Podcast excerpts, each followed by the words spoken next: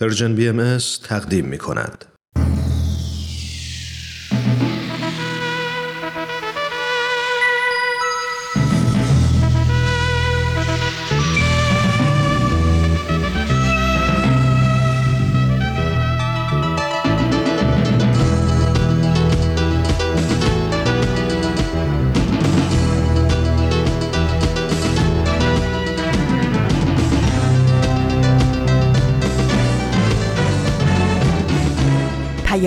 دوست.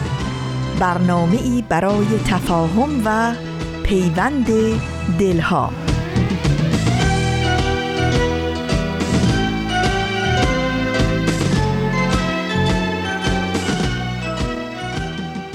یک روز پر امید یه دل روشن و یه تن سالم برای همه شما شنوندگان عزیزمون. برای امروز و فرداهاتون آرزو دارم. صبح و شبتون به خیر و نیکی. امیدوارم در هر کجایی که در زیر این سقف آسمون بزرگ با این روزگار نچندان آسون دست و پنجه نرم می‌کنین دلهاتون گرم باشه و روشن به اینکه روزهای بهتری حتما در راهند. این هفته هم پادکست پیام دوست یک شنبه ها مهمان خانه های با صفای شماست. من فریال هستم از رسانه Persian BMS و به همراه دیگر همکارانم در اجرا و پخش پادکست پیام دوست یک شنبه های این هفته هم همراه با شما.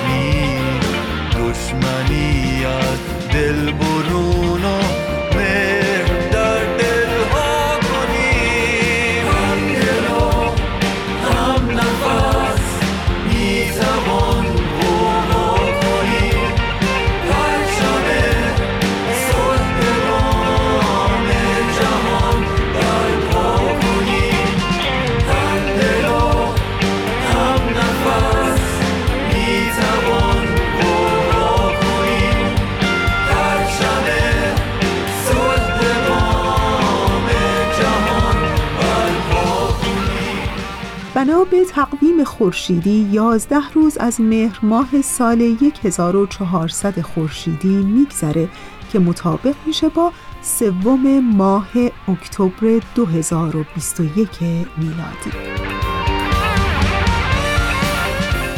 و بخش هایی که قرار هست در پادکست پیام دوست یک شنبه های این هفته در 11 مهر ماه بشنوید. این هفته هم همچون هفته گذشته مجموعه برنامه هایی داریم چون سر آشکار، قهرمانان بینقاب و قسمت دوم از برنامه من اینجا هستم. امیدوارم که از شنیدن این بخش ها لذت ببرید و دوست داشته باشید. از مهربانی در وجود. از تعصب ها بسوزانیم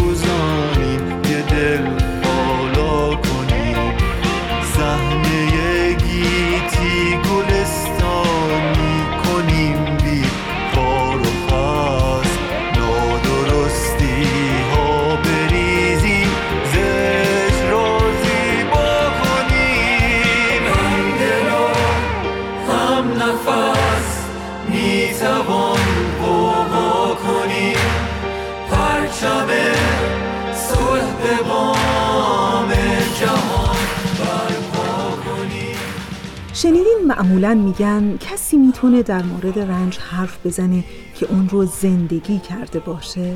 به نظرم خیلی درسته نه؟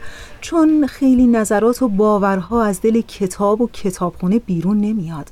نظریه دادن هم نیاز به تجربه داره. و حالا این مقدمه رو گفتم که براتون از نظریه یکی از مشاوران و درمانگران استرالیایی به نام دکتر راس هریس بگم که خودش زندگی بسیار پررنج و مصیبت باری رو تجربه کرده و بعد از تجارب درد و رنج ها این نفسگیر در زندگی نهایتا به نتیجه ای رسیده و نظریه رنج در زندگی رو ارائه داده.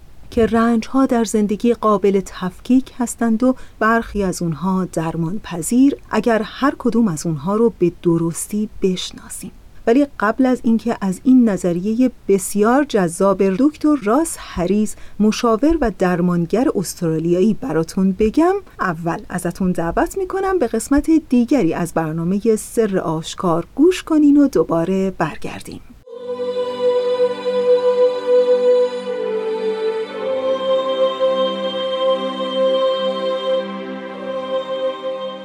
سر آشکار.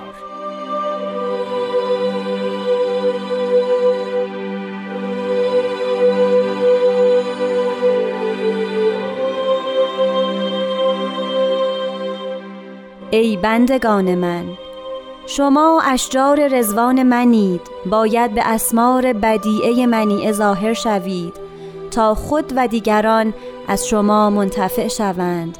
لذا بر کل لازم که به صنایع و اکتساب مشغول گردند.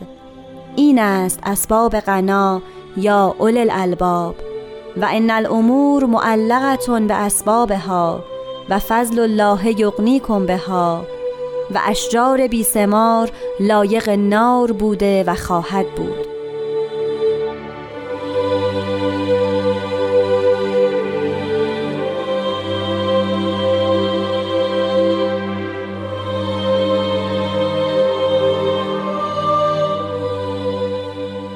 دوستان عزیز همراهان صمیمی رادیو پیام دوست وقت شما به خیر. امیدوارم هر جای این جهان پهناور که هستید خوب و خوش و سلامت باشید.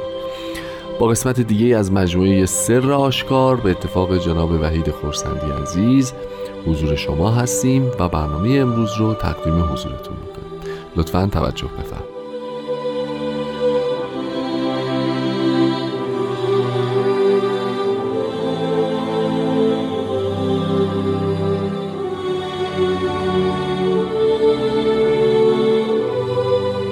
جناب خورسندی وقت بخیر. خوش آمدید به برنامه خودتون. درود بر شما و همه شنوندگان عزیزمان.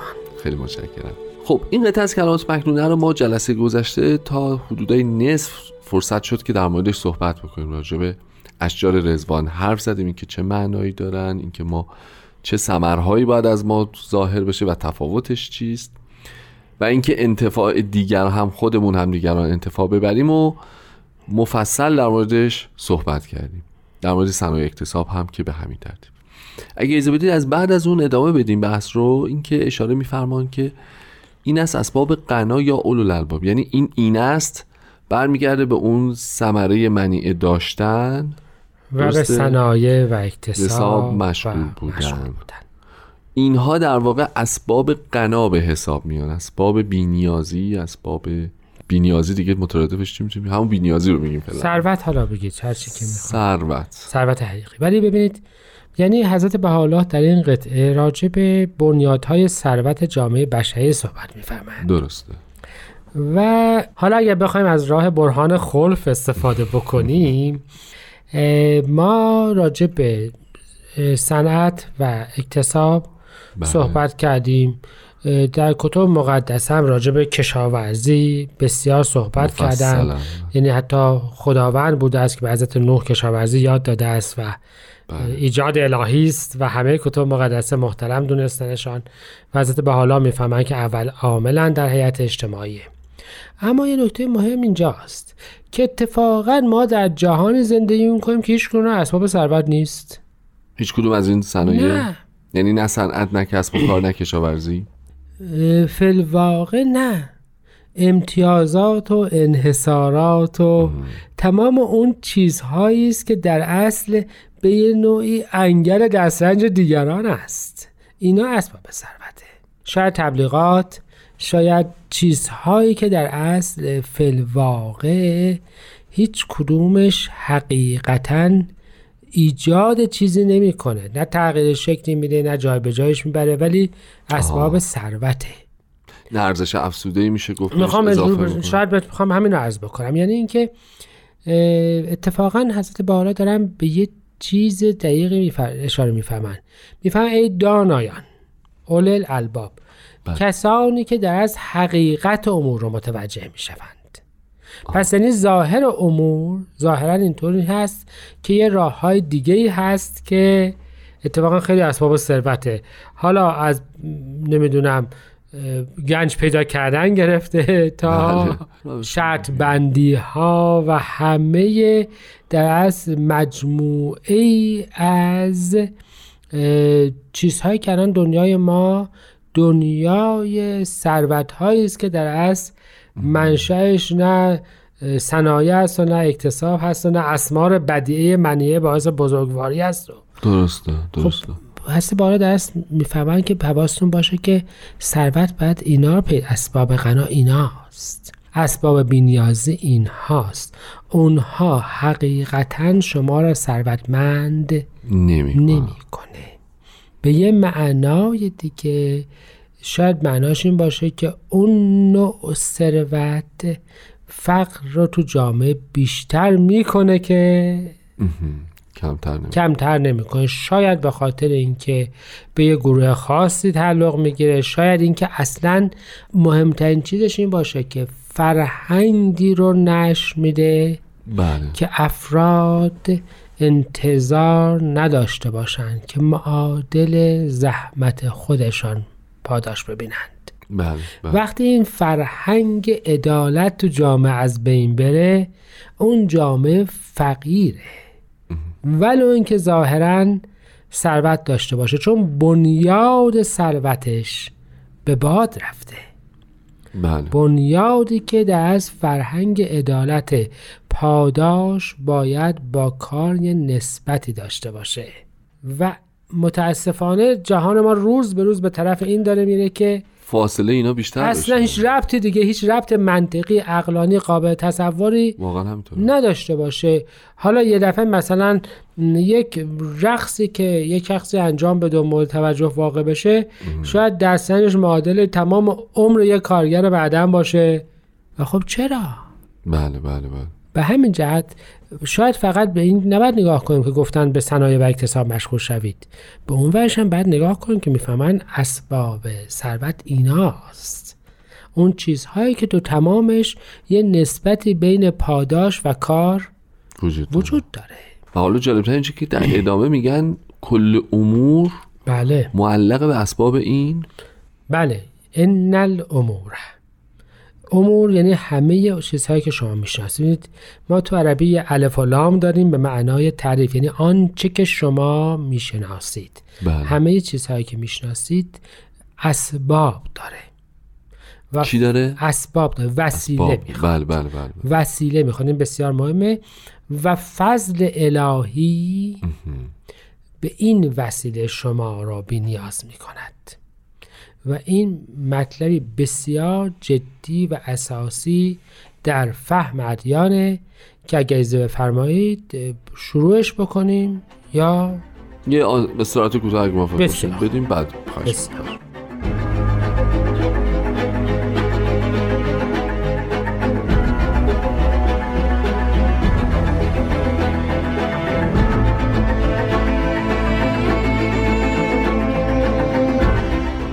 شنوندگان عزیز با برنامه سر آشکار همراه هستید. در خدمت جناب خورسندی بزرگوار هستید خب قربان قبل از استراحت بحث به اینجا رسید که حتی فضل الهی هم اسبابی می‌خواد. بله. و این در اصل یک بن یک اصل بسیار مهم فهم بهایی راجب اصلا جهان. آها.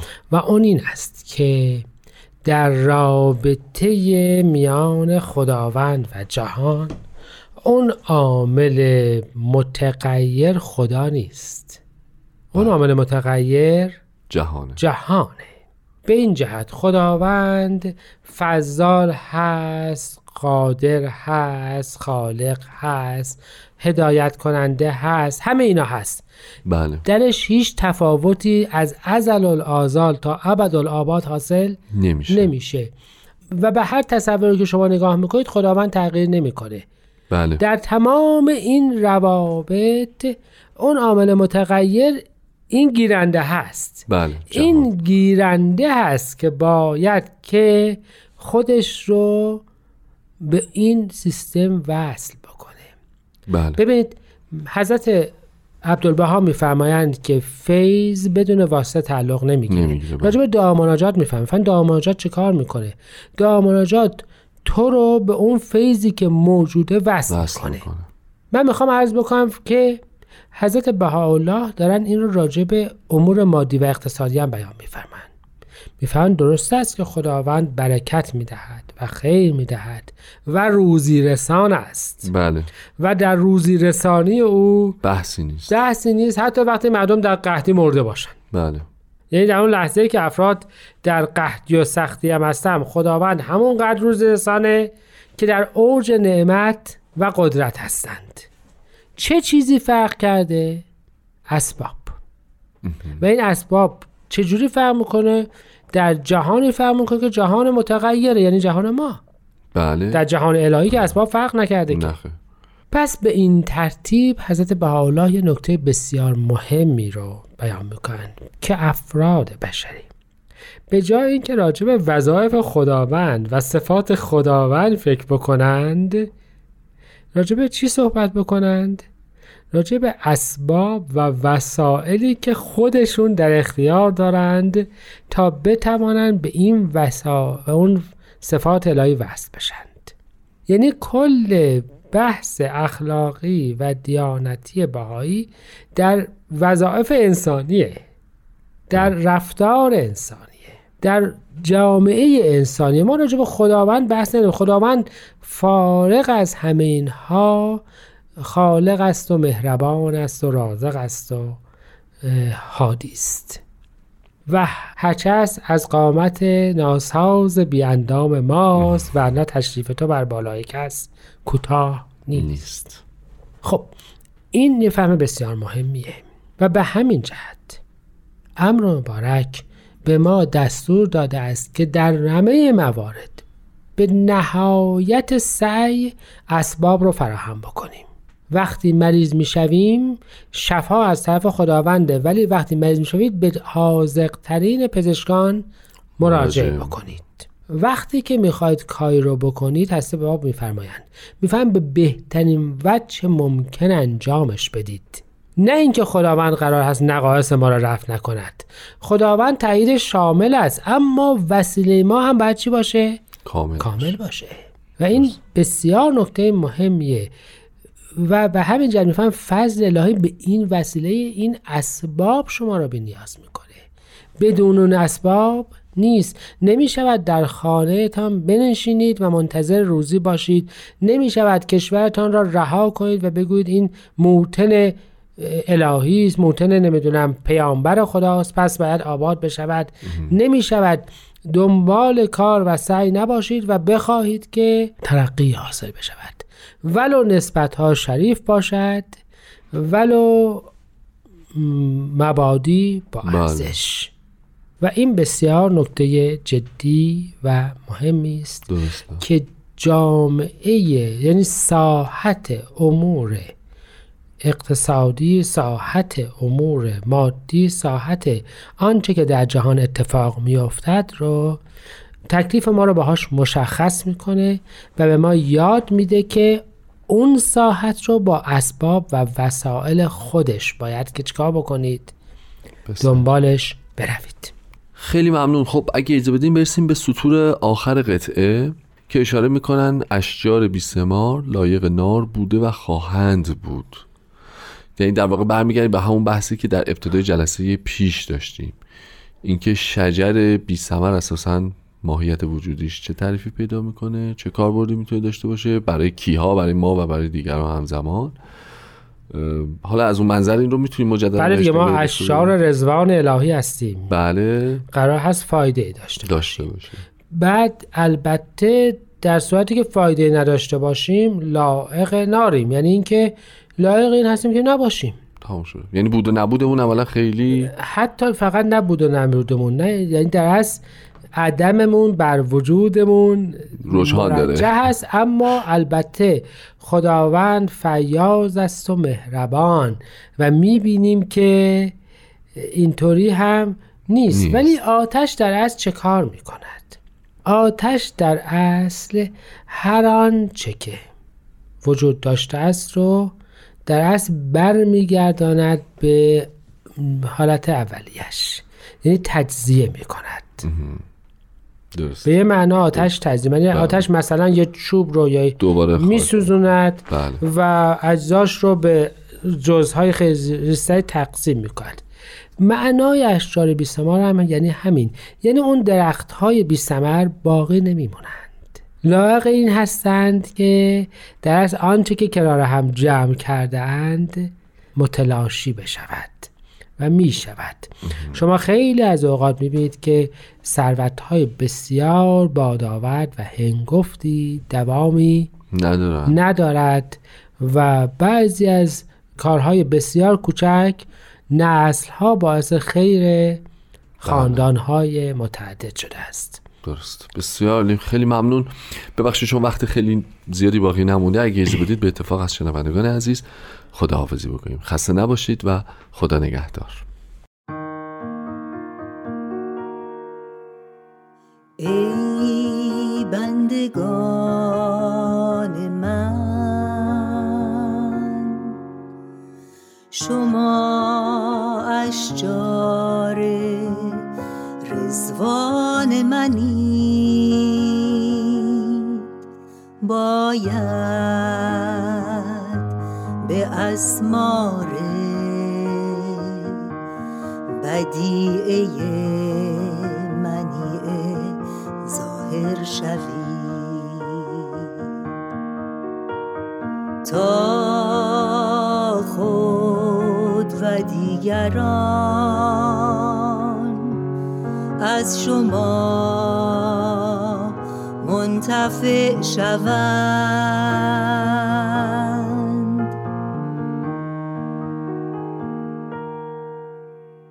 لذا بر کل لازم که به صنایع و اکتساب مشغول گردم.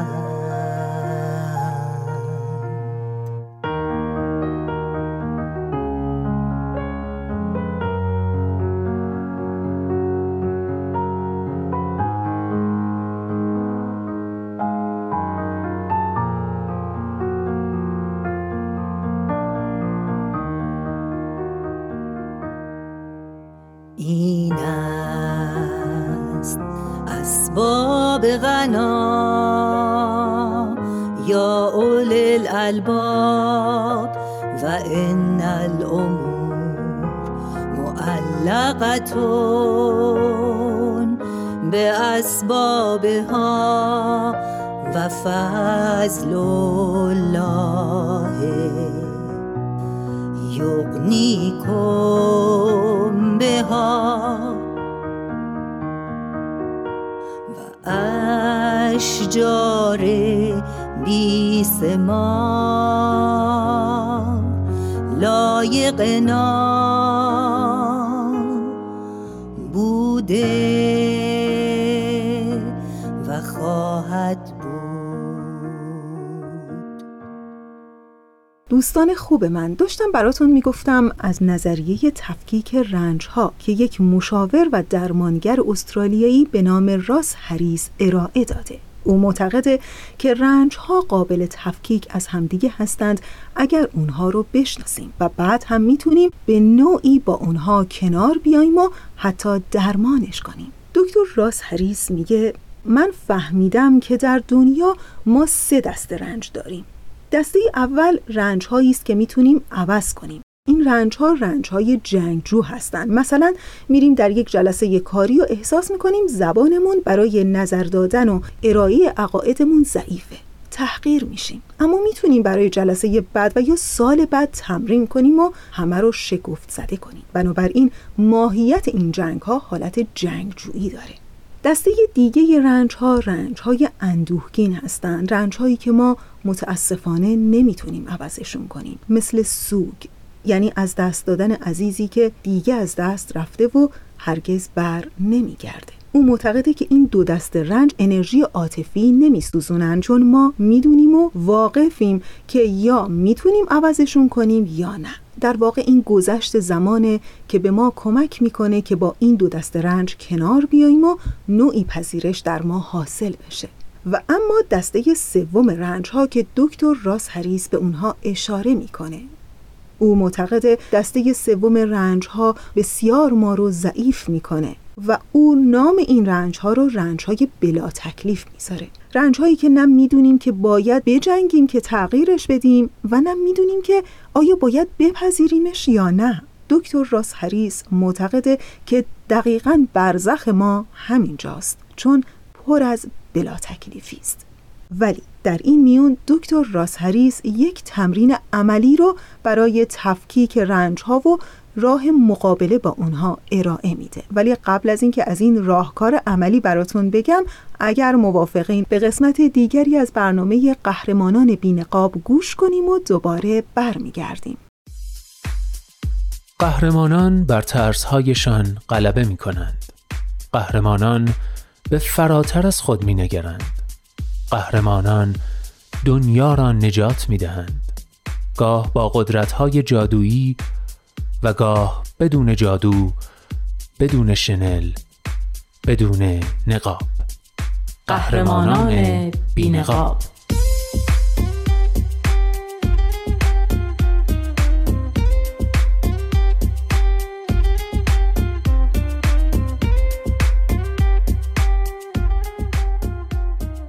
قصه های واقعی از قهرمان های واقعی. برگرفته از Humans of New York. کاری از غزل سرمد. و نوید توکلی.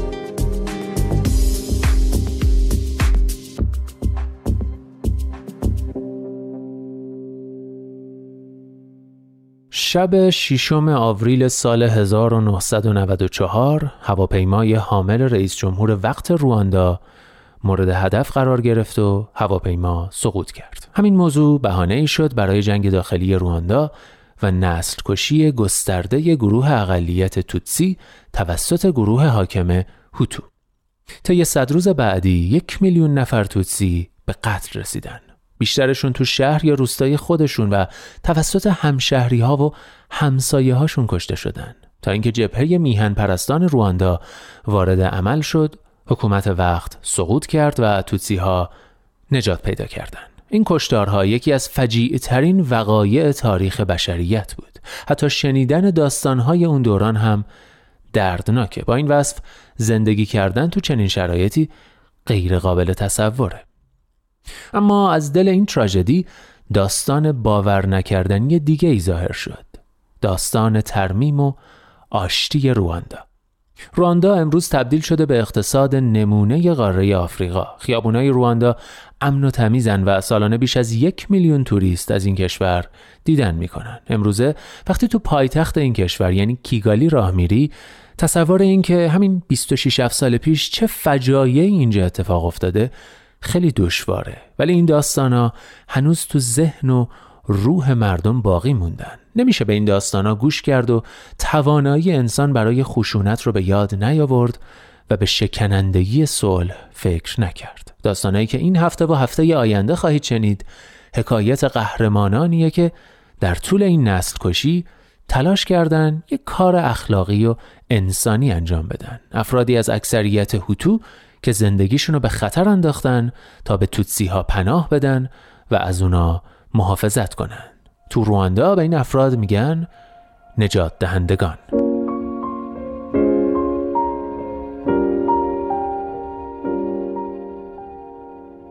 قهرمان چهل و سوم. مغازهداران نجات دهنده. کیگالی رواندا.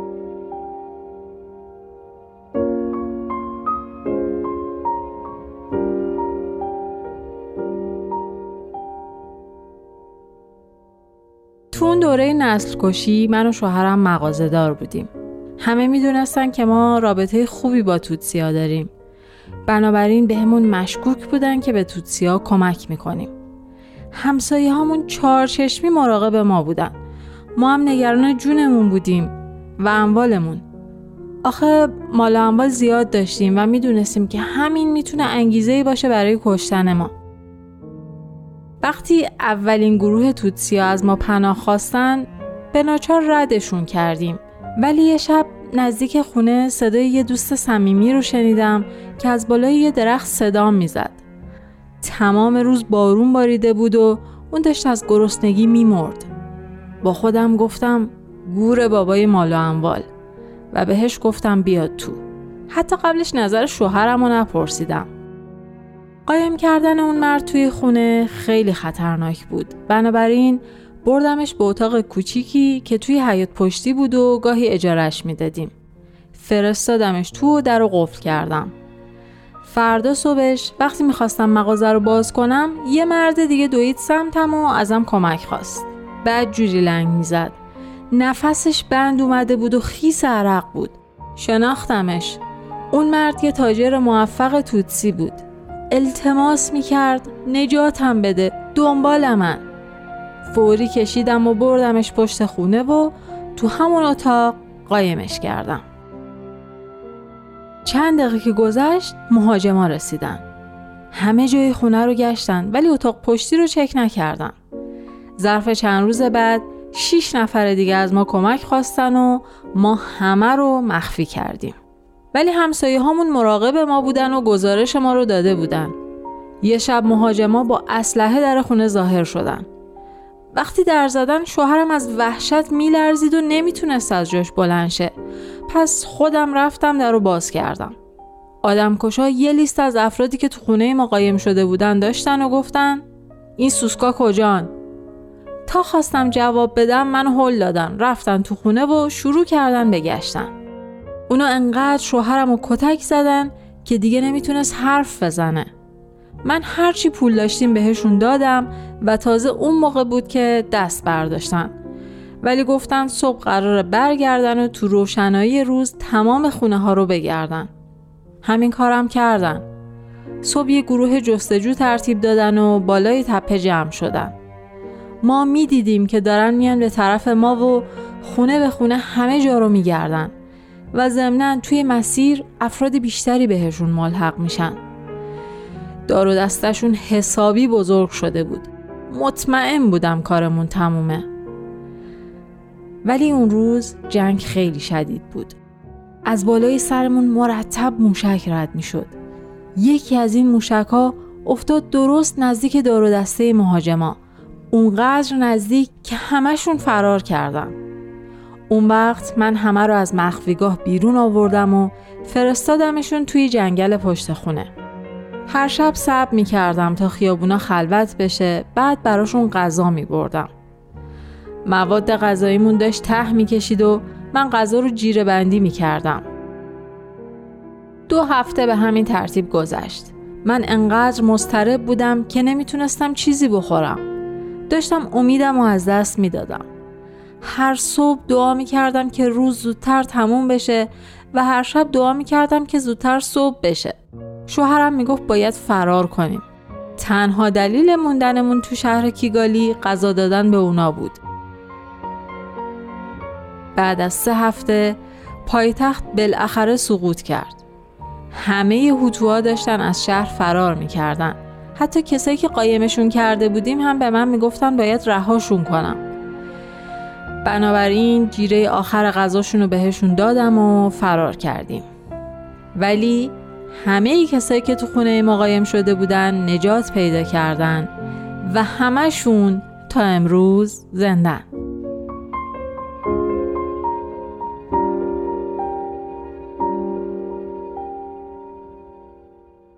دوستان خوب من شنونده پادکست پیام دوست یک شنبه ها هستین و من فریال هستم. داشتم براتون می‌گفتم از نظریه جالب دکتر راس هریز مشاور و درمانگر استرالیایی در مورد تفکیک رنج ها که ما سه دست رنج داریم. رنج های اول رنج هایی هستند جنگجو که می‌تونیم تغییرشون بدیم چون ماهیت جنگجویی دارند و دسته دوم رنج های اندوهگین هستند که در نهایت و با گذشت زمان در ما نوعی پذیرش از این رنج ها به وجود میاد. و دسته سوم رنج ها که رنج هایی است که ما رو بسیار ضعیف می‌کنه چون نمی‌دونیم که باید چیکار کنیم و یک حالت بلا تکلیفی در ما به وجود میاره. دکتر راس هریز یک راهکار عملی رو برای تفکیک این رنج ها در زندگی ارائه میده. او میگه وقتی تنها شدی این تکنیک رو انجام بده. بیا و روی کاغذ خطی بکش. یک طرف جنگجو اون طرف دیگه اندوهگین. بعد یکی یکی بنویس و جای رنج هات رو مشخص کن. از چیزهایی که اذیتت می‌کنه چه چیزی رو می‌تونی عوض کنی؟ چه رنج هایی رو نمی‌تونی و باید بپذیری؟ و رنج های دسته سوم رو یه طرف دیگه بذار. مثلا در قسمت جنگجو می نویسی سعی می کنم اخلاق خودم رو بهتر کنم. شروع می کنی در مورد اینکه چطور بتونم اخلاق خودم رو بهتر کنم بخونی و فکر بکنی و راه های مختلف رو امتحان کنی و یا مشاوره بری. و حالا اگر این میون رنجی بود و که نمی‌تونستید عوضش کنین بذاریدش طرف اندوهگین که با گذشت زمان اون رو بپذیرید. ولی یادتون باشه که دری رو اون وسط رها نکنین. اول همه چیز رو طبقه بندی کنین. این باعث میشه ذهنتون آزاد بشه. به محض اینکه رنج های دسته سوم تعیین تکلیف بشن انرژی عاطفی عظیمی از ما آزاد میشه. چون بعدا نقشه ای داریم که چطور می‌تونیم با این رنج ها کنار بیایم با اونها زندگی بکنیم و یا حتی کمی در گوشه و کنارش هم تغییرات ایجاد کنیم. شاید که بتونیم کمی از این روزمرگی های ملالاور زندگی بکاهیم و با مشکلات و رنج های زندگی بهتر و با نگاهی پر امید کنار بیاییم خب در این لحظه از برنامه ازتون دعوت می‌کنم که به قسمت دوم از برنامه من اینجا هستم گوش کنید. حضرت عبدالبها میفرمایند اطفال را باید از بدایت تولد از هر جهت اسباب صحت فراهم آورد و این را بدانید تا ممکن است شیر مادر بهتر، خوشتر و موافقتر است. مگر آنکه مرضی حائل گردد و یا چشمه شیر به کلی خشک شود.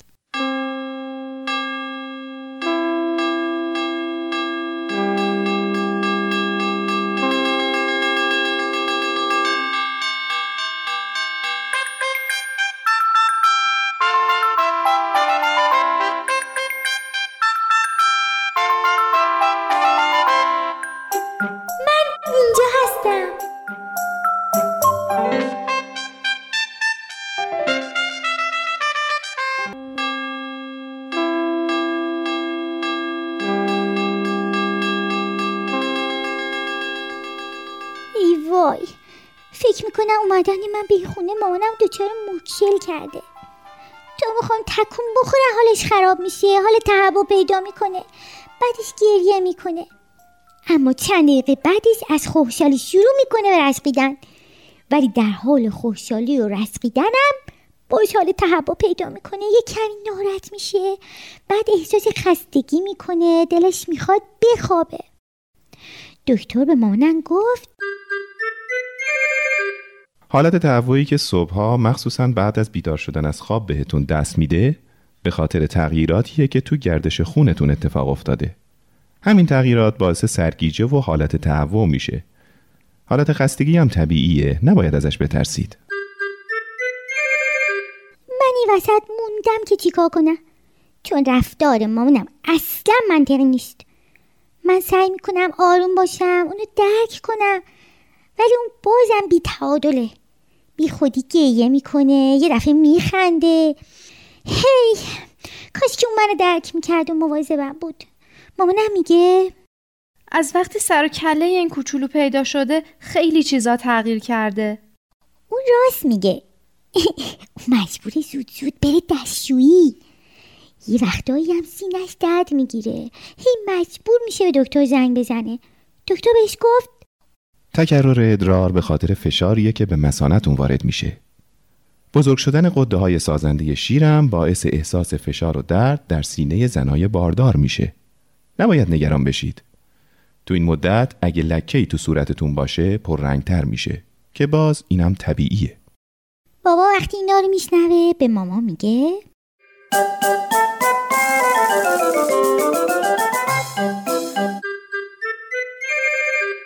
دیدی گفتم نباید نگران باشی؟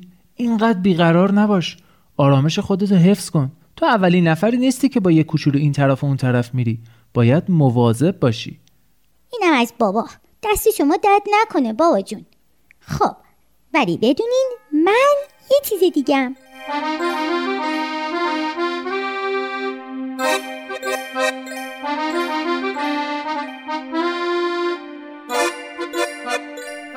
هرچی می‌خوان بگیم بگیم. ولی اینو بدونین که حالا قد من پنج سانتیمتره وزنمم سه گلمه. تازه من دو ماهی که مهمون شما.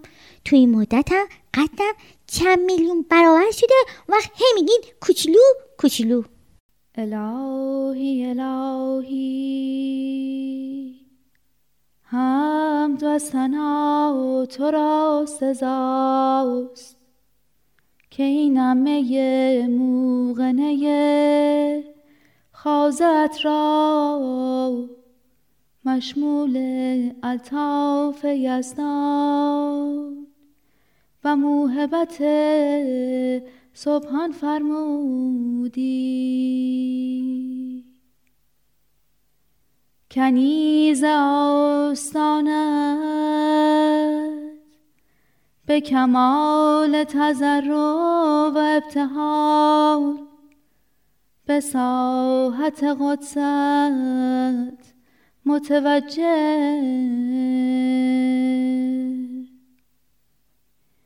ای خدای من سبزه نخیزه باغ نایتت را که در عالم رحم دارم. به درگاهت می سپارم تا در ملکوتت. تفلی رحمانی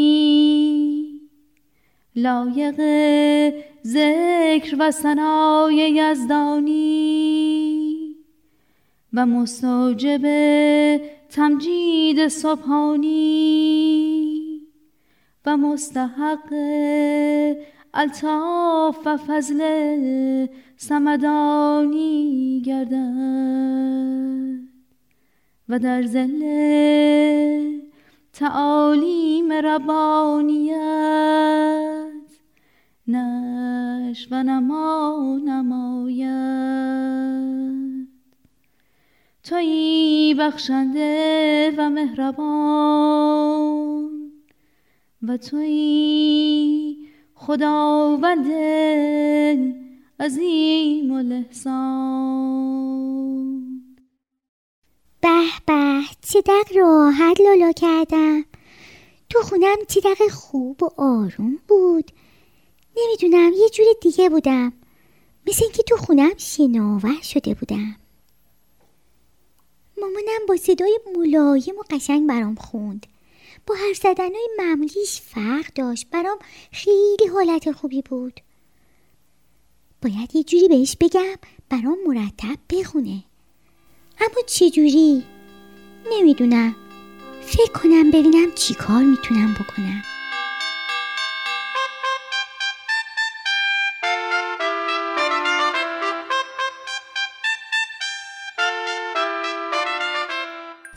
دانشور یکی از نویسندگان به نام ایرانی در یکی از دست نوشتهاش به خوشبختی اشاره کرده بود. در باور سیمین دانشور خوشبختی از نگاه هر کسی معنای متفاوتی داره. اما از نظر من آدمهایی خوشبختند که عشق به موقع به سراغشون بیاد. خیلی قشنگ بود نه؟ خب دیگه بله ثانیه های پایانی برنامه امروز و وقت وقت خداحافظی است. تشکر می کنم از بهنام همکار عزیزم برای تنظیم این برنامه و آرزوی حال خوب عشق روشنی دل و شعر و شور زندگی آرزوی همگی ما برای همه شماست.